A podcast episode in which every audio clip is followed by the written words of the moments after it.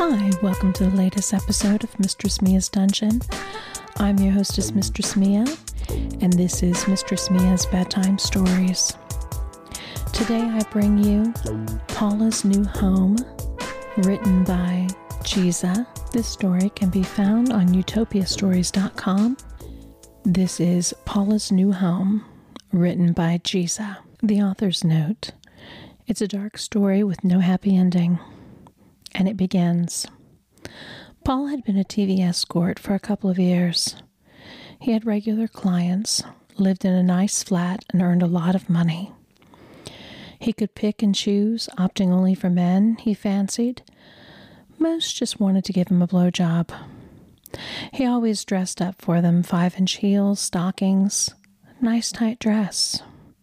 He looked very feminine and passable with uh, stick on fake boobs, growing his hair long and styling it in a feminine way. A trim, five foot eight tall without the heels, he could play any role his clients wanted. Truth was, he wasn't actually gay. He just did it for the money. He even had a girlfriend. He also found that the money he could earn was too good to turn down. Later, this would prove to be his downfall. A new client telephoned Having his photos, a discussion was had as to what the client wanted to lick Paul's, or Paula, as he once was dressed, called himself. He wanted to give Paula a good long blowjob. The client booked to come to Paula's flat at 10 p.m. that night, an easy $150. Paul was already dressed as he had a client at 6, a regular, in and out, and a half hour, give or take, and five inch black heels with a strap at the ankle, black seam stockings, black lacy panties, black corset, his fake boobs, and over the top, a red dress short, but just covering the stocking tops, bright red lipstick, false eyelashes, had clip on diamond earrings, a present from a client. He checked himself in the full length mirror in the bedroom. He looked so fucking hot. Once dressed, he thought himself as Paula as a female. It helped make the experience better for his clients. At 10 p.m., the intercom sounded from downstairs, and the client announced his arrival. So, Paula buzzed him up. Paula was waiting behind the door and opened it when he heard the lift and the doors open. A man, six foot four, very tall, very slender, in his forties, wearing a gray business suit, stepped out and came towards the flat. Paula opened the door wide and welcomed him inside. As the man stepped in the door, Paula saw him stab outwards with something that was concealed in his hand into Paula's stomach. The pain was tremendous, and he collapsed to the floor, his limbs turning to rubber. Every cell in his body seemed to be on fire. The man stepped over Paula's limp body and closed the door. He bent down, and turned her into his front, pulling Paula's arms behind her and fastening them with a cable tie produced from his pocket. She felt him fastening another around her ankles and a further one around her knees. Her limbs not moving now. Something else was pulling from the man's pocket, and one hand forced open her jaw and pushed a large ball gag in. The strap quickly tightened behind her head. Paula could not put any resistance towards it. The man stood back as if to admire his handiwork, then produced a further cable tie and used it to link Paula's ankles to her wrists in a tight hog tie. The feeling was returning to Paula's limbs as the cable cutting into her wrists and ankles, the strap of the ball gag hurting the corner of her mouth. She rolled onto her side and she had been tied up before, but it was more fluffy handcuffs and loose rope. This was serious and this was no escape. Paula heard the man go off to the other rooms, opening cupboards and drawers. She tried to pull hard on the cable ties, but they wouldn't break or even loosen. They just cut viciously into her wrists and ankles. After a few minutes, the man returned and said the first word since he had entered the flat Stop struggling, you'll only hurt yourself. Those cable ties are for industrial use and they need to be cut off. We're going to wait here for a couple of hours, so lie still. Paula complained into the ball gag, but just a mumble went past it. It was very effective at keeping her quiet. Some drool was dripping from the corner of her mouth and onto the hall carpet. The man left her again and went into the kitchen. Paula heard him put on the tea kettle and open the cupboards.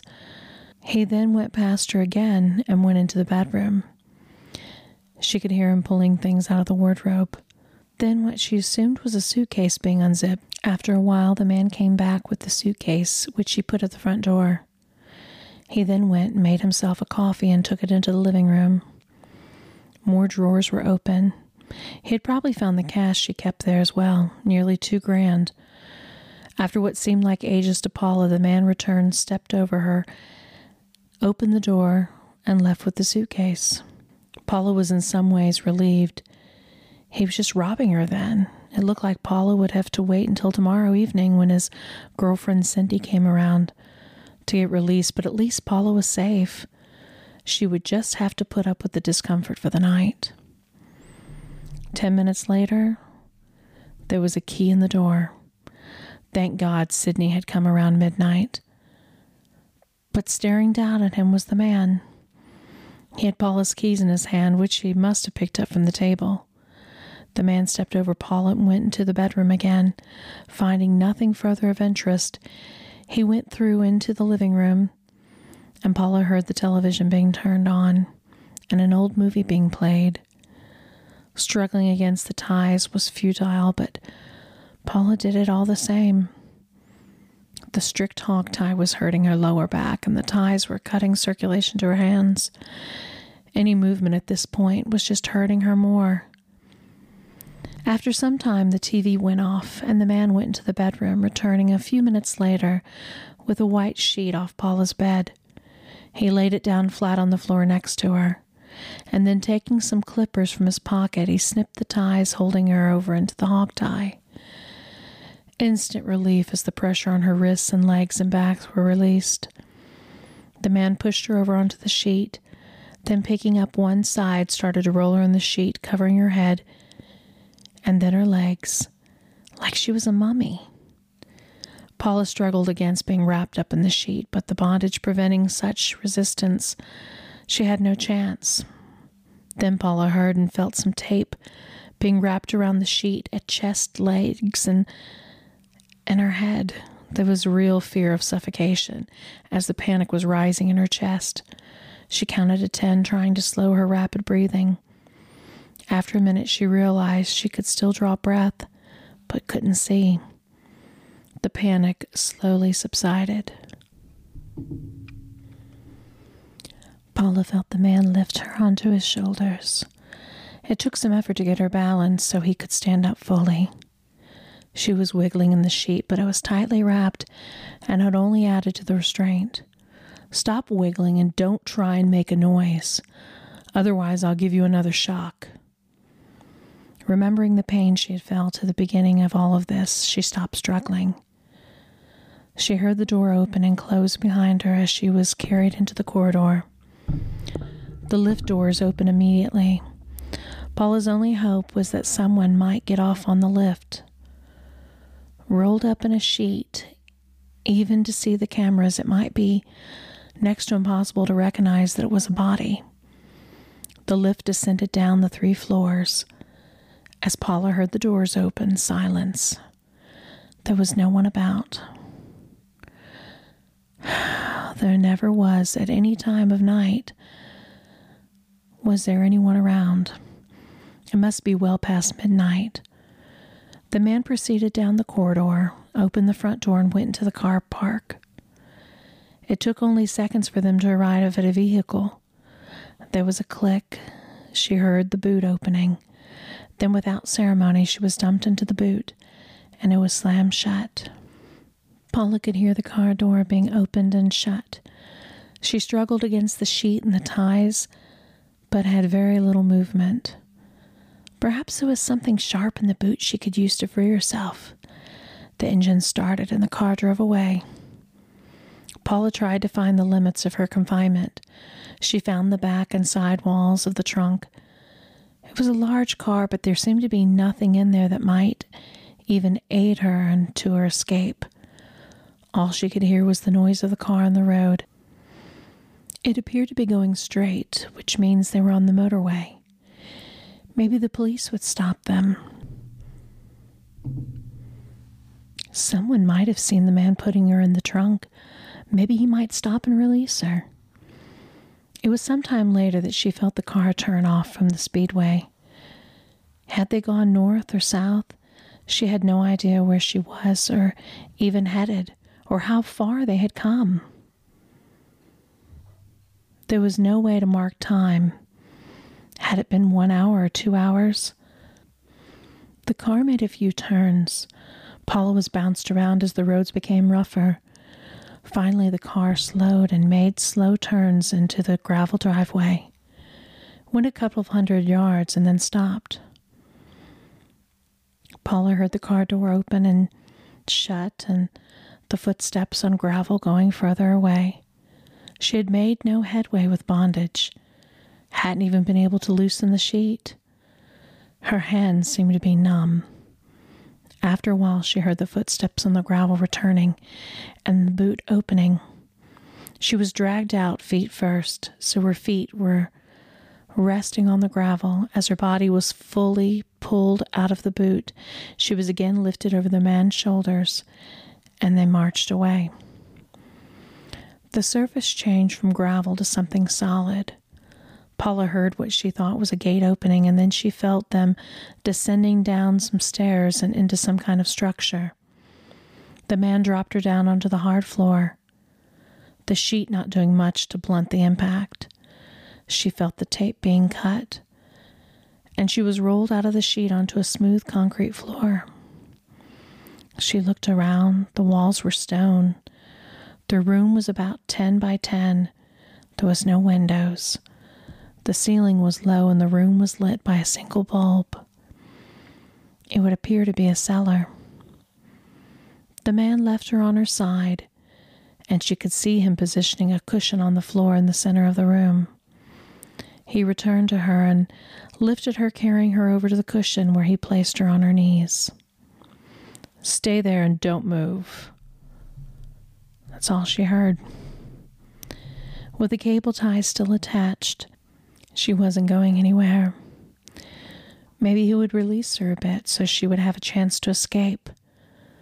She heard him behind her as he rounded in front with a large canvas back which he dropped on the floor with a heavy clunk and a rattle of metal. He unzipped the bag and produced a tangle of straps. Now I'm going to remove your gag. You could scream or shout for help, but no one can hear you. And it will only make things worse for you. So, cooperate. If you become too rowdy, I will shock you and do it anyway. It's your choice. Paula resigned herself in her present position. There was little she could do. Hopefully, it would be something she could live with, and he would release her when he was finished. The strap from the gag was unfastened. The man had to tug the ball out of Paula's mouth as her jaw had locked around it.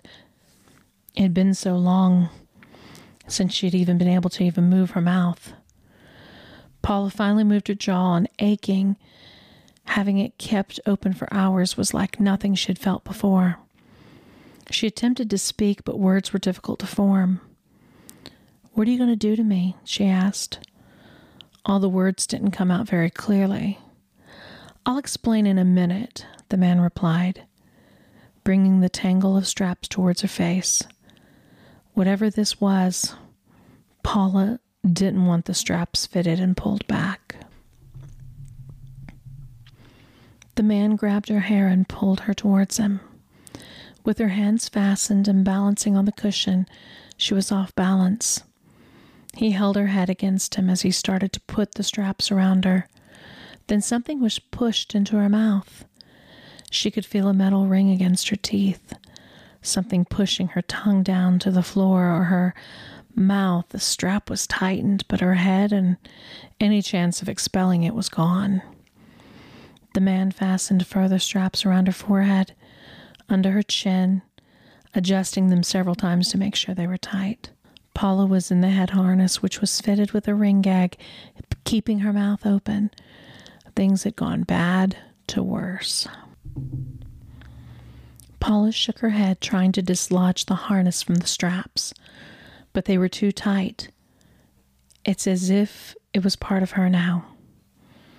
The man took his stainless steel chains with locking mechanisms from the bag, three sets, and moved behind her. Now she thought if he released her hands, she could strike him and get away. But it didn't happen like that. She felt something cold being fitted to her left elbow and being locked into place. Her right arm was pulled inward, and she felt the cold embrace of yet more steel being lifted and fitted around her, pulling her arms together. Only then did he clip the cable tie holding her wrist. Relief, but short lived, as she could only flap her arms around behind her feeling the heavy chains on her upper arms rendering her almost helpless. She tried to protest through the ring gag, but without use of her tongue, the words were just a mumble. She tried to scream, but only limited sounds seemed to come out. The man ignored her protests. Catching one wrist, he quickly encircled it with another chain, locking it into place when he grabbed the other.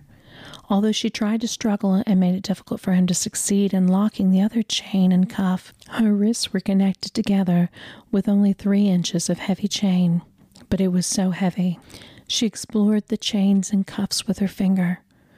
They were heavy and smooth, and she only found a small hole which she assumed must be the keyhole. Without the keys, there was no way to remove them. The man cut the cable ties at her ankles and quickly set about enclosing these and a further pair of cuffs locked in place. She was now imprisoned in steel. The man was behind her as she felt something being attached to one of the chains on the left leg, and then a click. She tried to look around but couldn't turn her body enough to see. Her right leg was then pulled outwards, so the chain linking the cuffs were tight probably around 12 inches or so. Another click, and then she found her legs were fixed, attached to something at the side of her in the floor, and stopped from moving outwards with the chains between the cuffs. The man moved in front of her and selected a length of chain from the bag. Paula struggled against the chains, unable to get off from the cushion with her ankles. She was chained to the floor, her arms useless behind her. A chain was attached to a ring at the top of the head harness. It was pulled taut. It was attached to the ceiling. It adjusted so it pulled on her head and kept her fixed totally upright. Now she was fully immobilized. But he hadn't finished yet. Another length of chain was produced from the bag, and he went behind her, and she felt it being attached to the wrist cuffs then pulled tight as the other end was attached to an ankle cuff. Her hands were now fixed at 30 degrees behind her. Unable to lift them, there was no give in the chain, not at her hands or anywhere. She could partly turn her body, but that was it. The man went back to the bag and produced a large stainless steel collar. He presented it to her neck. It's impossible to get that on, as Paula was screaming to herself, but the man did it anyway maneuvering it around with a click, and it was locked in place. Paula tried to turn her head, but the collar was too tight. The edge was just under her chin, preventing further movement. Her mobility was almost completely gone. With now tears running down her face, she realized how hopeless her situation was. There was no chance of escape. She could only wait to see what fate the man had for her. He reached in the bag for something else. What else could he do? she thought. I can't move hardly an inch. He then pushed a rubber plug into the mouth. She could taste the rubber. It was large, and without the use of her tongue, it was not going to be pushed out. Now that we're all secure, I will tell you what's in store for you. Paula shuddered. Her fate in the hands of this man I like to keep people chained up on their knees. I'll come and use your mouth as often as I like. You will have no choice but to swallow my cum. I've put the rubber gag in your mouth so you don't start making noise while I explain. You will remain here for the rest of your life. I have a feeding tube that I will put down your throat, full of proteins, minerals, etc. This will feed and water you. And if you are ill, I can give you antibiotics. You see, I'm a vet by trade, and I have access to plenty of wonderful drugs to keep you alive for a very, very long time. Paula protested with the rubber gag totally silencing her, tears streaming down her face. You're not the first person down here, he continued. You are, in fact, the fifth to undergo this. The first only lasted four months, the second, eighteen months the third, three years, and the fourth over four. So you can see I'm getting better at this. I look forward to a lengthy time with you. I have a camera in the ceiling so I can watch you from upstairs. Your muscles will atrophy over time, and your mind may go, well, you know, long before your body does, but the thrill of having you here beneath my feet is almost. Oh, overwhelming. the man moved behind her, and she thought he was leaving. He spoke again. You are probably wondering what happened to the others. Well, if you look at the wall facing you, it's made of breeze block. Once they were of no use to me, I put them in there. You'll find a home there one day tears of misery, a scream inside of her head, rage, self pity, thoughts pulsating through her brain. Then she heard the shutting of the door behind her and the lock being engaged. She was truly in her home now, her new home, forever. The end. The author has indicated that there is no future updates for this story. Therefore, I think you know the rest. Paula is now imprisoned forever. So, thank you so much for listening. I hope this has been a pleasure to you as it was a pleasure for me. And until then, may all your fantasies become realities.